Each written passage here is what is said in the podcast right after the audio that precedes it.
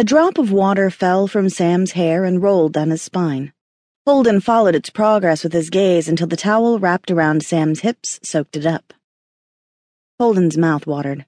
Never in his life had he felt as dehydrated, thirsting for a solitary bead of water the way he did as he stared at Sam.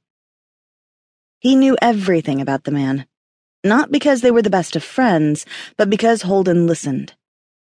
Maybe he had a problem meeting Sam's stare, but that wasn't on Sam, and when the other man spoke, Holden clung to every syllable. Sam Wilson was 36 and had served in the Army, doing two tours in Afghanistan before his time was up. He'd come home a little damaged, watched his brother kill himself with liquor, and helped his sister in law through the loss. He dated women and men, finding no one who matched his intensity. Once upon a time, he'd trained with an MMA world heavyweight champion before turning his eye to the strongman circuit. His eyes were brown, just like his hair, except there was nothing plain about either.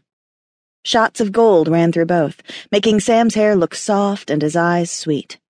The eyes didn't hold a candle to his smile. Holden had seen nothing like it. Dimples, straight white teeth, and kindness. Damn. Every second Holden spent at the gym where they both worked out was torture. Times like now were the worst. No matter how hard Holden tried, if Sam was around, he couldn't tear his gaze away from the man.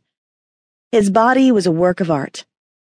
Normally, Holden never looked twice at men like Sam, wide shoulders with muscles that had muscles of their own. He was a mountain, and Holden was terrified. He was also mesmerized, turned on, obsessed, and borderline stalkerish when it came to Sam.